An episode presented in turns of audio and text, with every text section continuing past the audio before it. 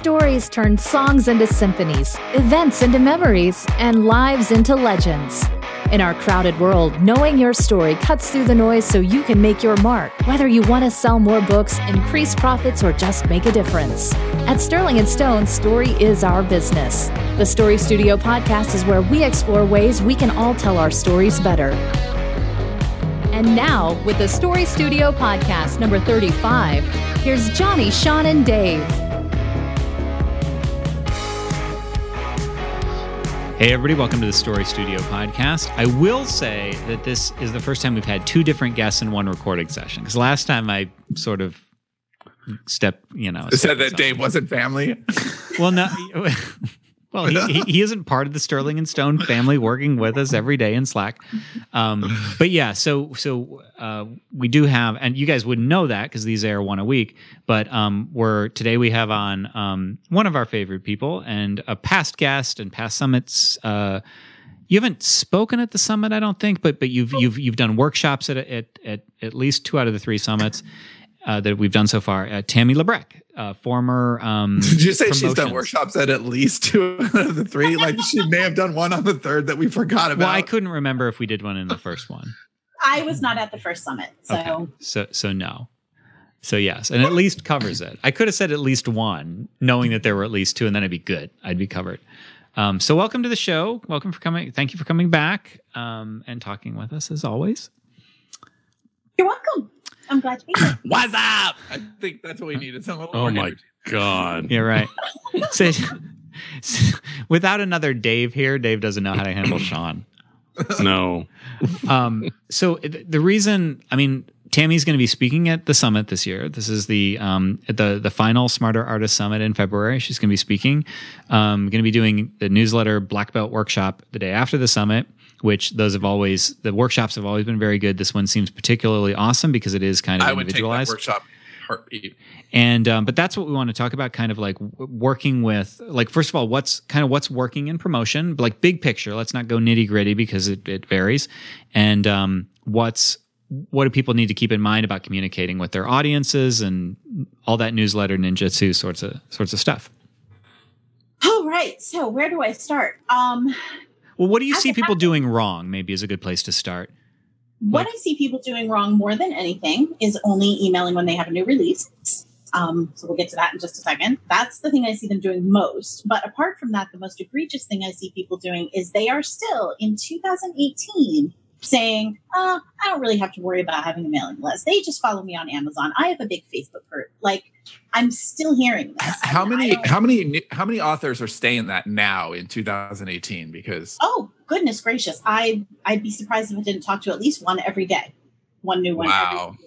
Like it's crazy. Um, especially now because I just got the book out, and so people are talking the book up, and so someone will post on Twitter or Facebook about it. Um, you know, you got to get this book; it's so awesome. And then someone else will come along and be like, "Yeah, I don't really do a lot with my mailing list." And I'm like, "Okay, first of all, get out of this post about my book." Second, you have to have a mailing list. Like that's it's it's not negotiable. It's not optional. It never has been. You've been flogging this horse. Do you have to talk them into it, or do they get it right away? Like as soon as you start telling them, or they're like, "Oh, of course." Usually, often I don't bother. That's the God's honest. Like I only have ten spots in my class every month, so or it's not even every month. I only get ten spots, so I'm I don't have to talk people into it. Um, but if I do find somebody who is at least open to it, yes, they get it very quickly as soon as I explain um, what I think I stole from you, which is the term digital sharecropping. I explained we stole that, that from I think we stole uh, Sonia that from Simone. Sonia Simone. Yeah, there you go. So and did we say the title of the book yet? Well, I was just going to say oh. that one, but it would, I didn't want to shoehorn it in. I was going to wait. But yes, Tammy's book is Newsletter Ninja: How to Become an Author Mailing List Expert, and it's awesome.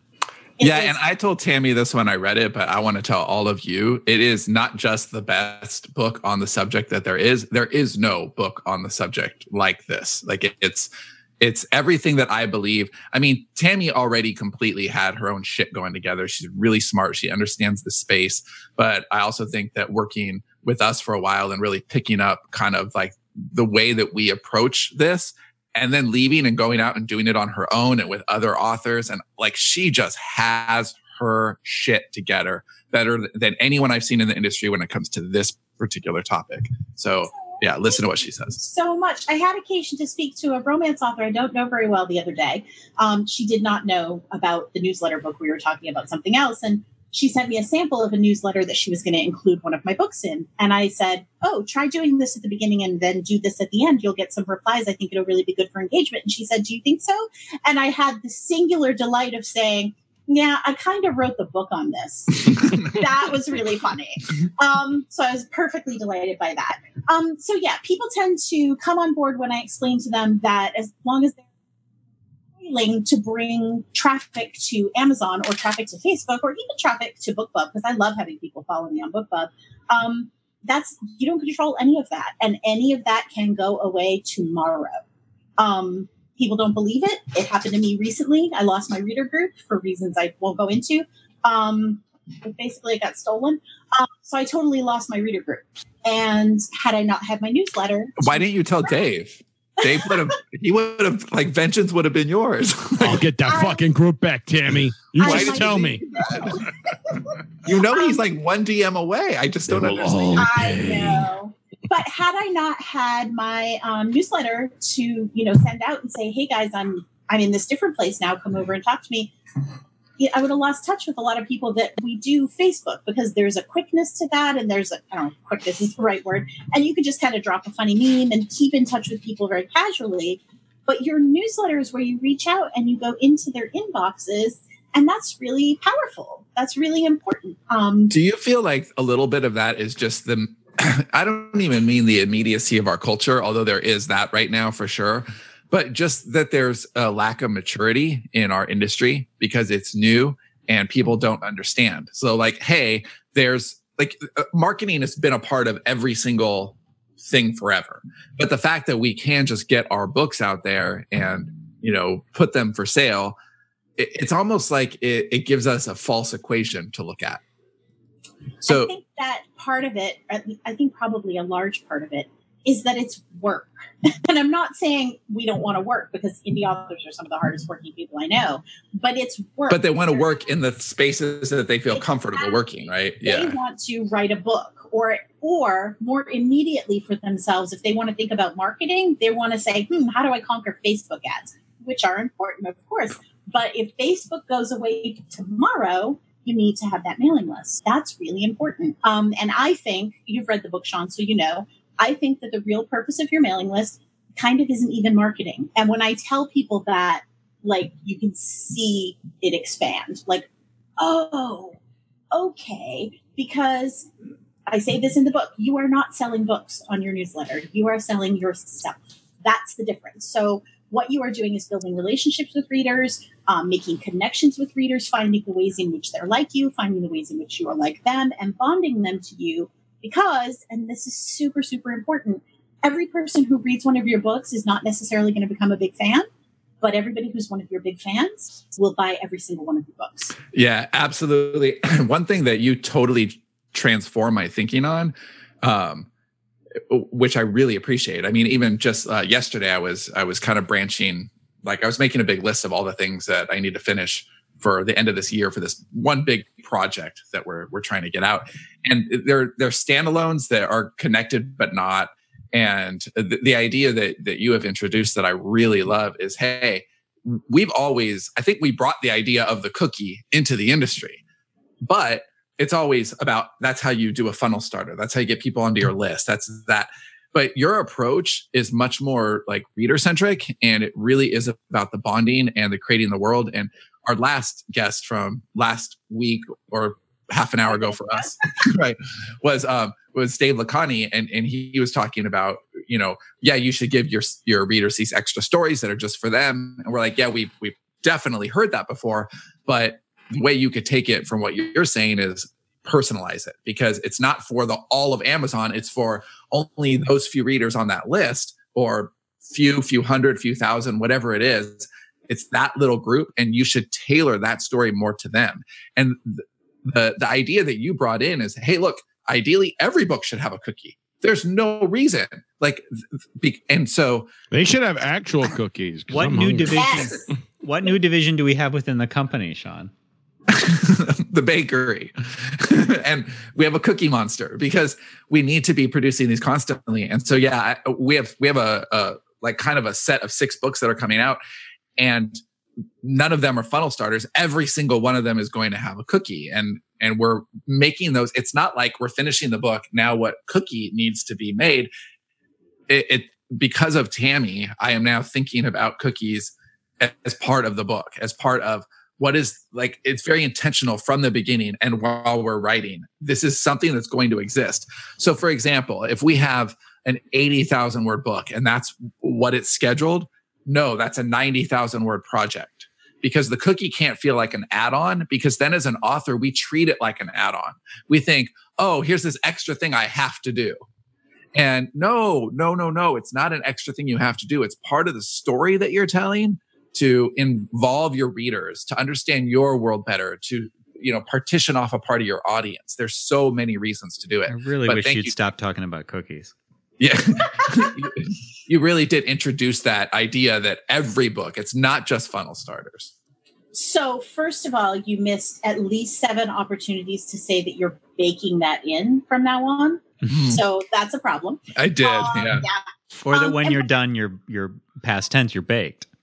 But but isn't that why you wrote the book? Yes, one hundred percent. So what you're talking about really is um, mostly, you're talking about alignment is the one thing. So if your cookies are geared specifically so that they relate to certain books, extended epilogues, side stories, prequels, who's going to be attracted to those? The people who like your books, right? Not every schmo in the world who wants something for free, but the people who like what you write. I think everybody should try to have a cold cookie, something that can be read independently. But for example, when I was working for you before and we did um, Jamie Davis's series, the Broken Thrones series, uh-huh. we had a prequel cookie. That can be read on its own. That is a perfectly satisfying story. It's got kind of a downer ending, but that's a perfectly satisfying story about how our villain grew from childhood to the villain that we love to hate. And if somebody loves it, they can start the series. And if they're like, eh, well, they got a good story and they're done. If you could do a cold cookie like that, that's super helpful. But the ones that will really make people go, I got to join this list, is when you finish a romance and you say, uh, if you want to read about the honeymoon, here's an extended epilogue, go join my list. Or the side story. You guys did a side story with Dead City. Um, my daughter's just finishing up an urban fantasy and she's got a super cool side story. So that when people get to the end and you say, do you want to find out what happened during that, you know, little gap there? People go, yes, of course I do. How about we just um, right. not give them the ending and say, if you want the ending, sign up for it. Well, I have heard that advocated. I don't necessarily think. Yeah, I'm not, I'm not into that strategy. But um, but I do like, um, yeah, I, I actually don't remember what I was going to say. Well, I have a question then. So um, so let's let's pretend that I'm a cynic here and I'm like, well, the people's email inboxes are too crowded. How are you possibly going to stand out? They're at Facebook, they're at wherever. So how do you stand out? You could at least mimic my voice when you're doing this. How do you stand out when you're... If I put all the cookies, then all the bears are going to come.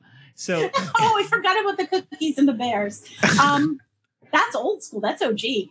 So um, here's what I would say. What I would say is um, email converts better. That's, I, just Google it. I don't even have to go into that. Email converts better. That's an empirical fact. Um, we can debate about why. I think maybe it's because it's people aren't distracted, for starters, because on Facebook, like, they don't want to stop and read about your book. They want to look at cat pictures or, you know, articles about Trump or whatever. So they're not distracted as much in email. Um, it feels a little bit more... Or the cat on Trump's head.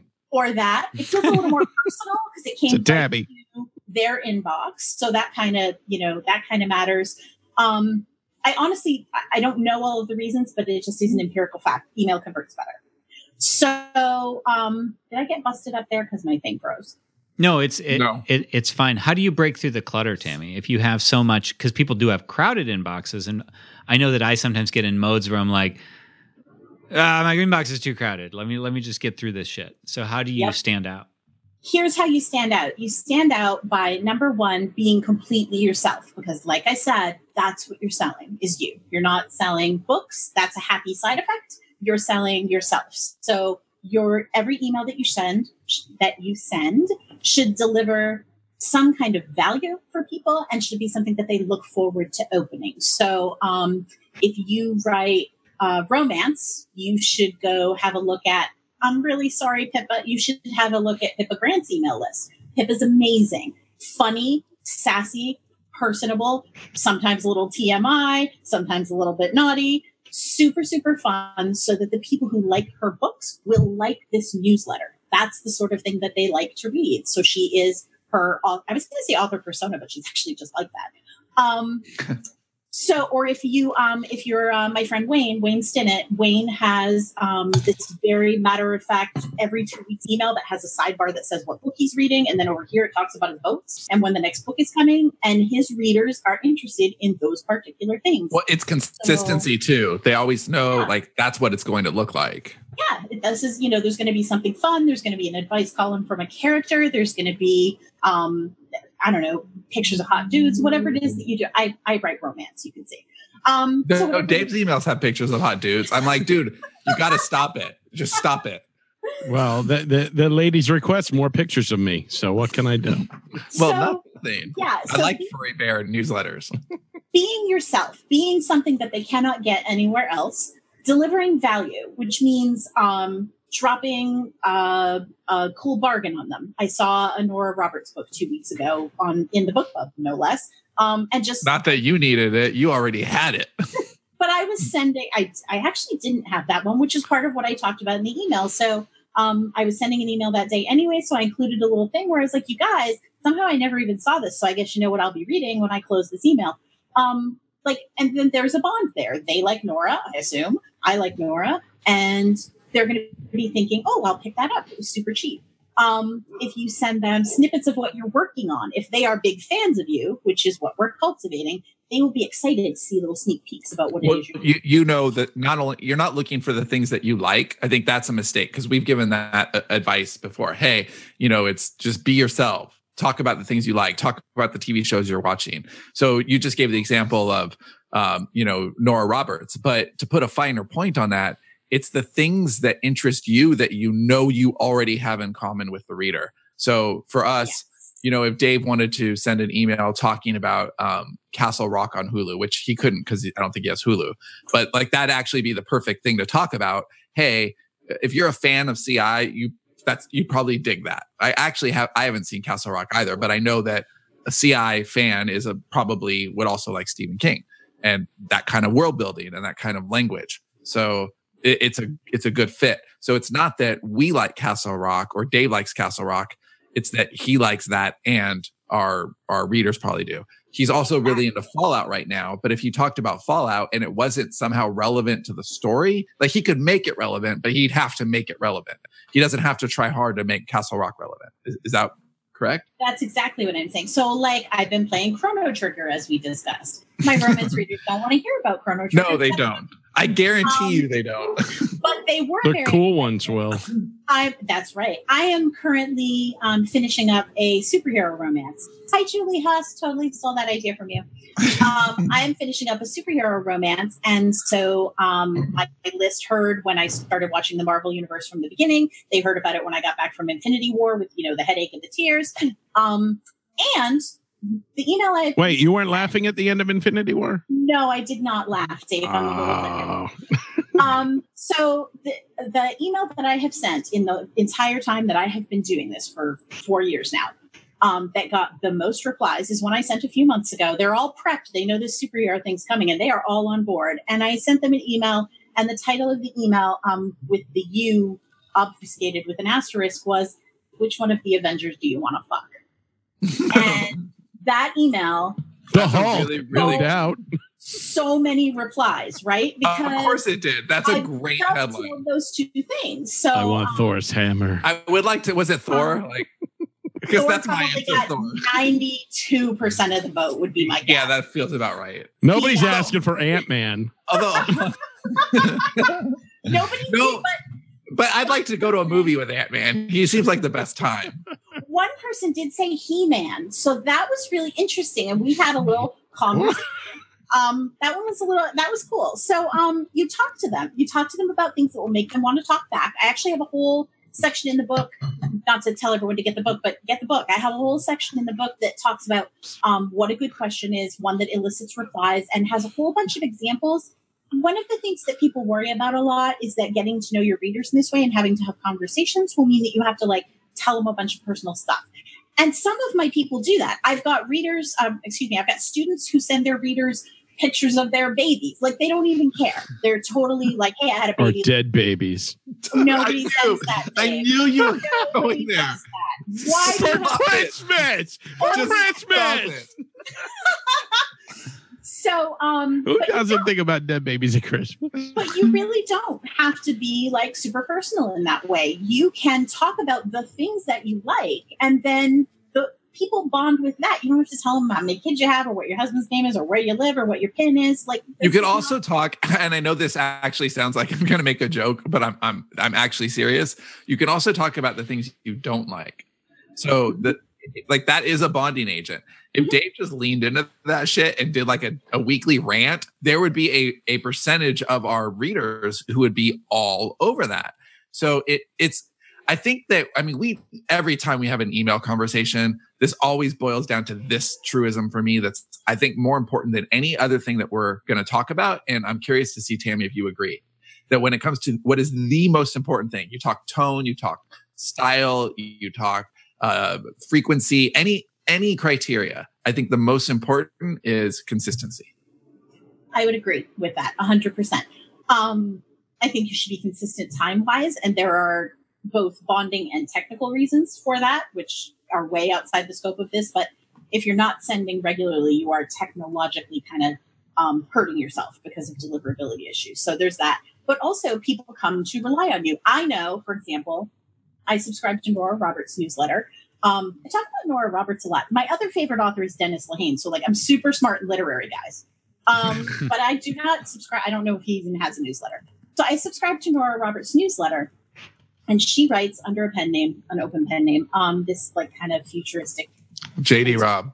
J D. Robb. I've actually read that before. So those books come out in September and either late January or February every single year. So I know in August, I'm going to get an email and it's going to have the first chapter of the next book, and ditto for late December. And you bet my ass is looking for those. Like, I know that it's coming, so I want it. If your readers know that four weeks before release day, you tend to send the cover reveal and they're all about the like oily man chest because that's the kind of romance you write, they are going to and they're going to open it.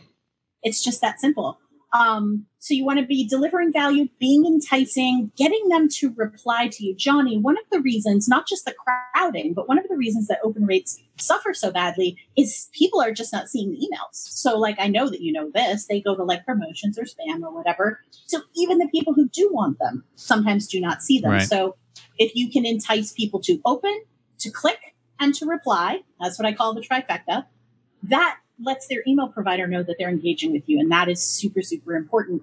Um, I stole that. I've stolen everything, basically. Um, I stole that from Nick Stevenson, whose book, um, Reader Magnets, is still very, very good. Um, yeah, but Nick never asked me what Avenger I wanted to fuck. Right? Come on, Nick. um, Nick is a little more selly than I am. I'm actually super... Is it, like, is it the Hulk, Dave? It is. Uh, of course. one hundred percent. No, it's She-Hulk. Come on. I'm actually um, sort of anti-selling in your newsletter. I, I separate my release emails from my newsletter. The newsletter is just a monthly thing. The release emails are just little short emails that say, hey, the book's here. And I've been hyping the book up for the last four months in the newsletter. So right. They're happy to get it.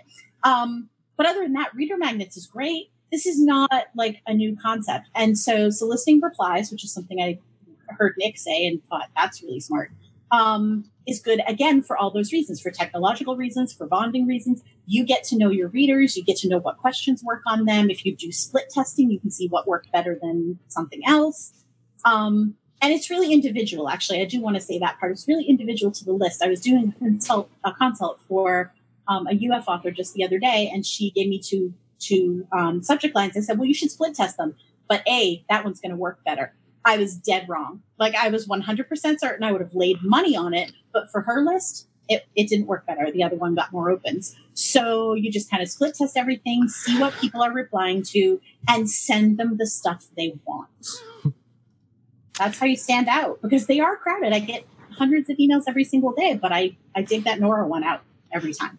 Okay, so let's, I want to cover something else because, and it, the reason that I'm front loading with this one is um, I was asking Tam, because Tammy is doing this newsletter black belt workshop the day after the summit. And I was like, well, what are you going to do at it? What are you going to do at it? And it's an, it's an eight hour thing. And she, she was like, okay, so the one, the one thing here is that you, there's no one size fits all answer. And people try to mimic what other people are doing. So we've talked about some of the things that you can do that are consistent, that, that everybody can, that apply to everybody.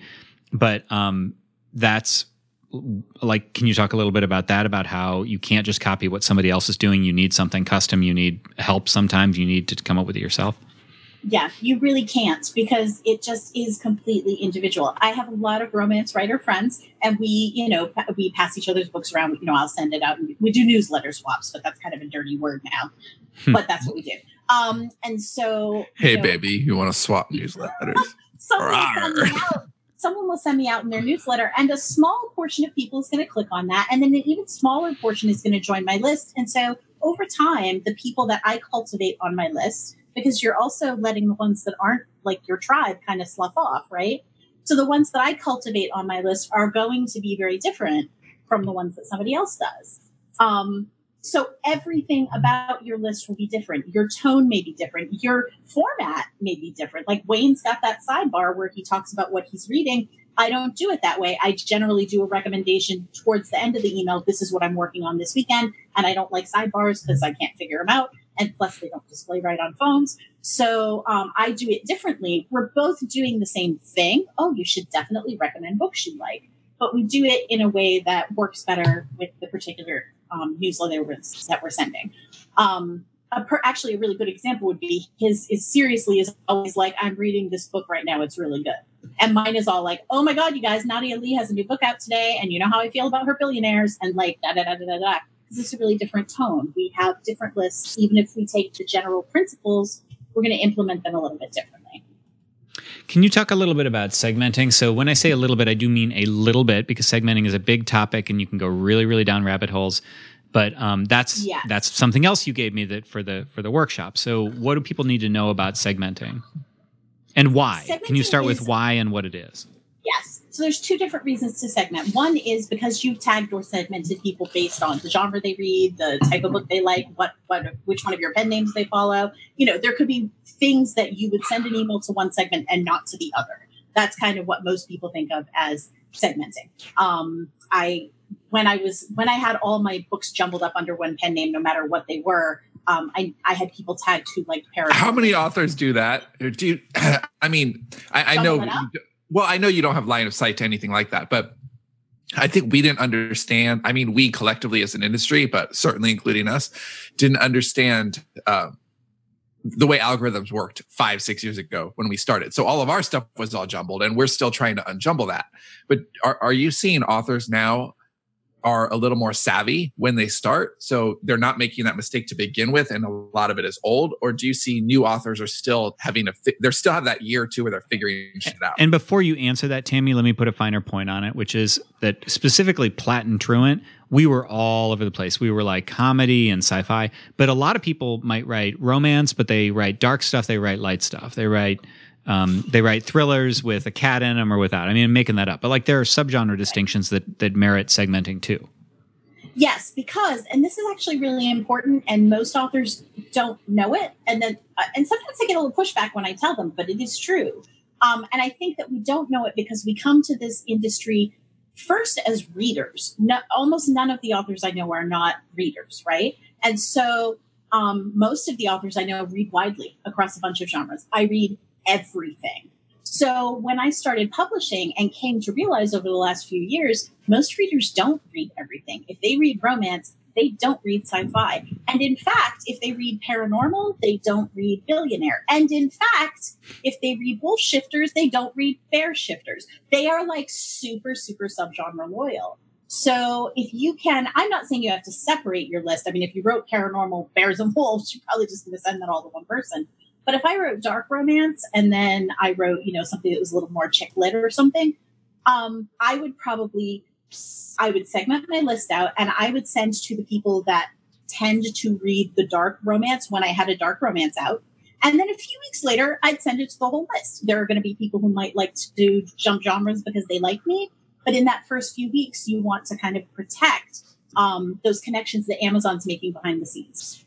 So segmenting in terms of tagging people about like interests or genres or whatever is a really smart way to let Amazon make the connections they need to make so that they know who to show your book to. That's really important.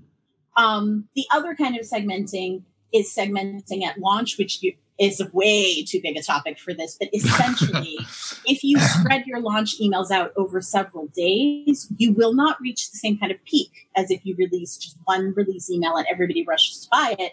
You will go much, much higher that way.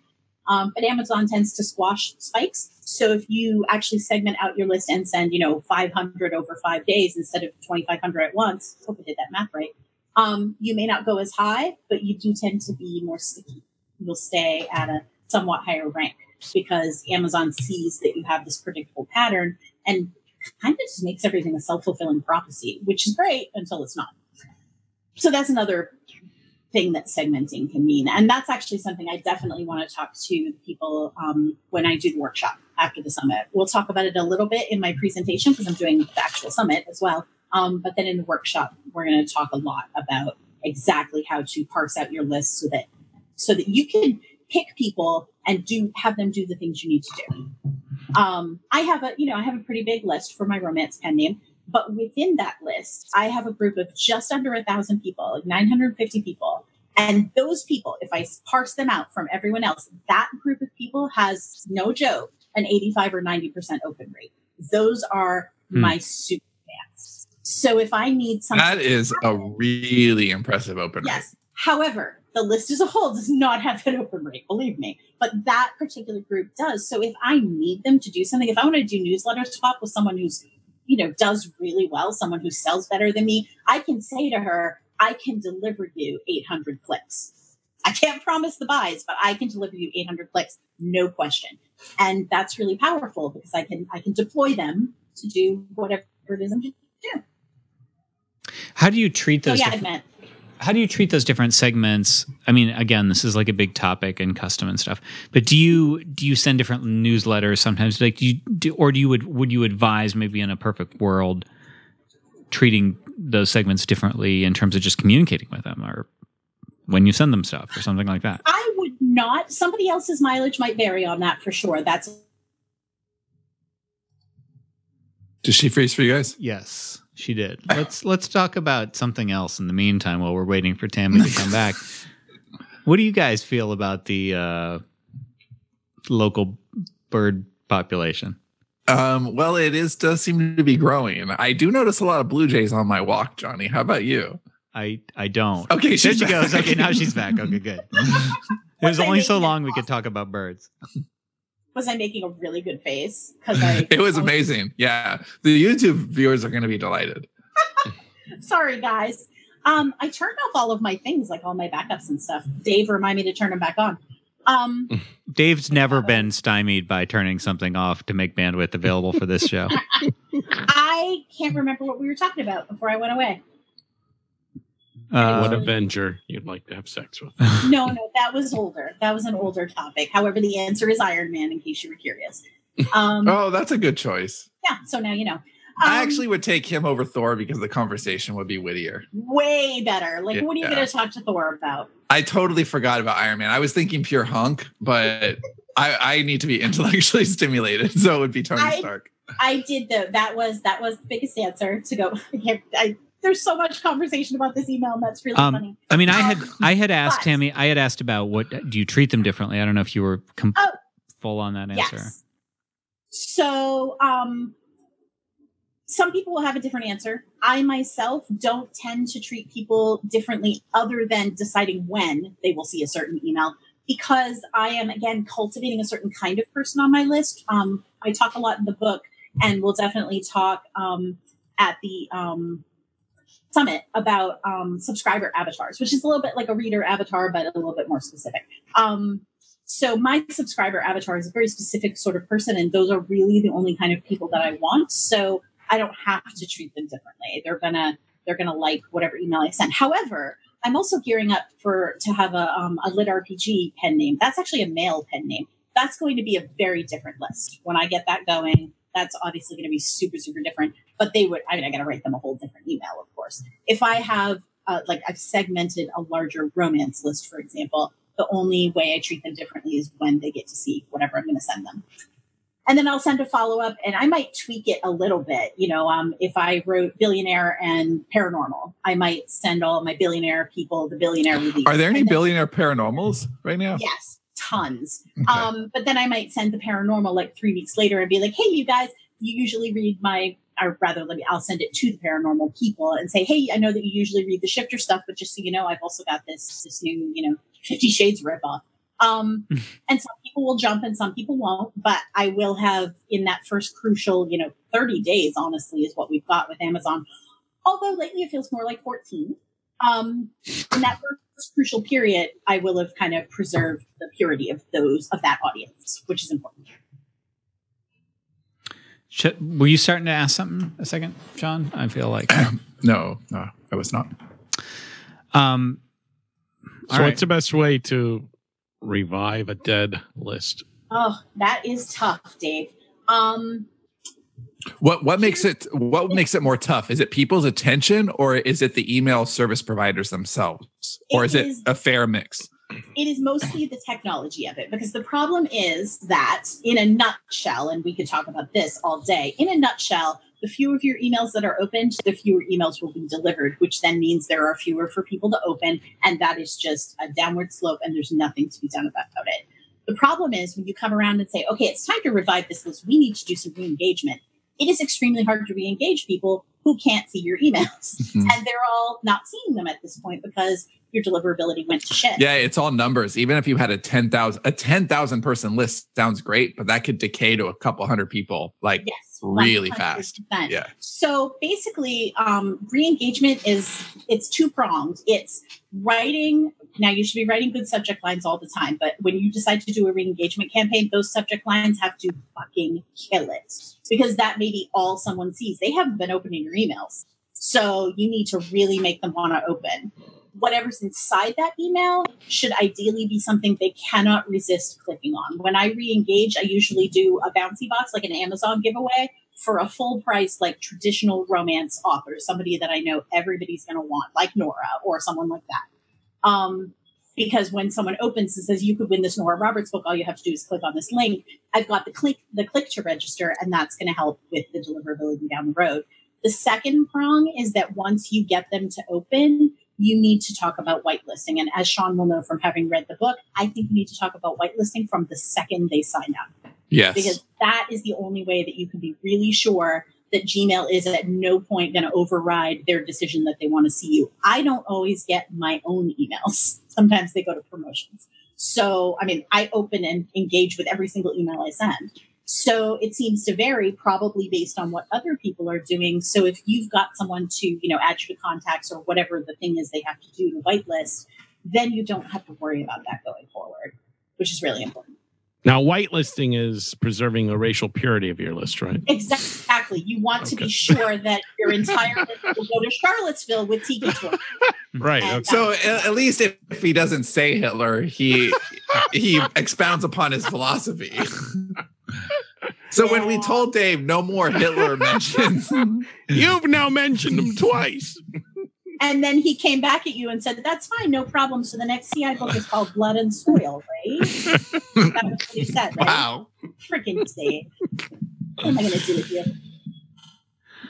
Okay, so that's what re-engagement is. You have to get them to open. You have to get them to click. Ideally, you could get them to reply, and you really want to say, did you, you know, did you have to fish this out of spam? Did you have to get this out of promotions? Here's how you can make sure that doesn't happen. It's really slow, and by the time you go, hmm, I really need to re-engage this list, you're going to lose a big chunk of them. There's just no getting around it. However, that said, so what? They're not opening your emails. What does it matter if you lose them? They're only hurting you by sticking around and telling Gmail, yeah, about three percent of the people get this email, open it, so let's not even bother showing it anymore. And that really is what happens. How often should you purge your list? I purge my list twice a year, but that's mostly because I'm lazy. Um, I think that people would probably be better served. Quarterly. Yeah, I would say quarterly, although, of course, again, that depends on how often you send. So if you're... Well, it also depends on your criteria, too, like yes. what, what you're trimming. If yeah, you're trimming... Dave watched you know, this whole instructional series called The Purge on how to do it. Yes, when can I kill everyone on my list? Yeah, that's uh, soon, I'm sure. Okay. Um, yeah, so... I I do it twice a year, um, but I also only release about twice a year, so which is very sad, and I need to work on that. Um, so for me to go around and start kicking people off every two or three months would be kind of ridiculous. Um, but if you were the kind of person who released like every two weeks, which certain people do, or if you're Michelangelo and you release every day, you might want to do it a little bit more closely together because you can, you know what? Let's not talk about time. Let's talk about number of mailings, right? So after a certain number of emails, you check and see, has this person opened the last ten? And then that's where you start with your re-engagement. Who hasn't opened the last however many? And how do I get them? How do I get them to notice this email? Well, and then you have to be super ruthless. It's really hard. Okay. Like I did the G D P R thing and I lost, I don't know, four thousand people. I just couldn't catch them. I just could not get them to open an email. And because I had done some, I, I had some questions about the provenance of some of my names. Um, so I wanted to make sure that I recertified everybody. I lost about four thousand people. And those people sat in active campaign for, I don't know, a month while I went, oh man, maybe there's one other thing I can do. What if I, you know, like you don't want to let them go because you worked so hard to get them, but they are nothing but dead weight, man. They're ballast, throw them overboard. Well, there's there's there's a lot to this, and and um, I don't I don't want to step on what you're going to talk about at the at the summit, which is going to be more detailed. And for the workshop, it's going to be very one on one and specific and hand holding and stuff. So yes, I am super excited about the workshop. Can I just say um, to anybody who's thinking about it, it is going to be super cool. It's going to be really hands on. We're going to write autoresponders. We're going to create subscriber avatars. We're going to brainstorm topics like roundtable style. It's going to be super fun. So if you're She froze during the sales pitch. That's not right. I think Dave probably had something to do with that. Dave was like getting too selly there.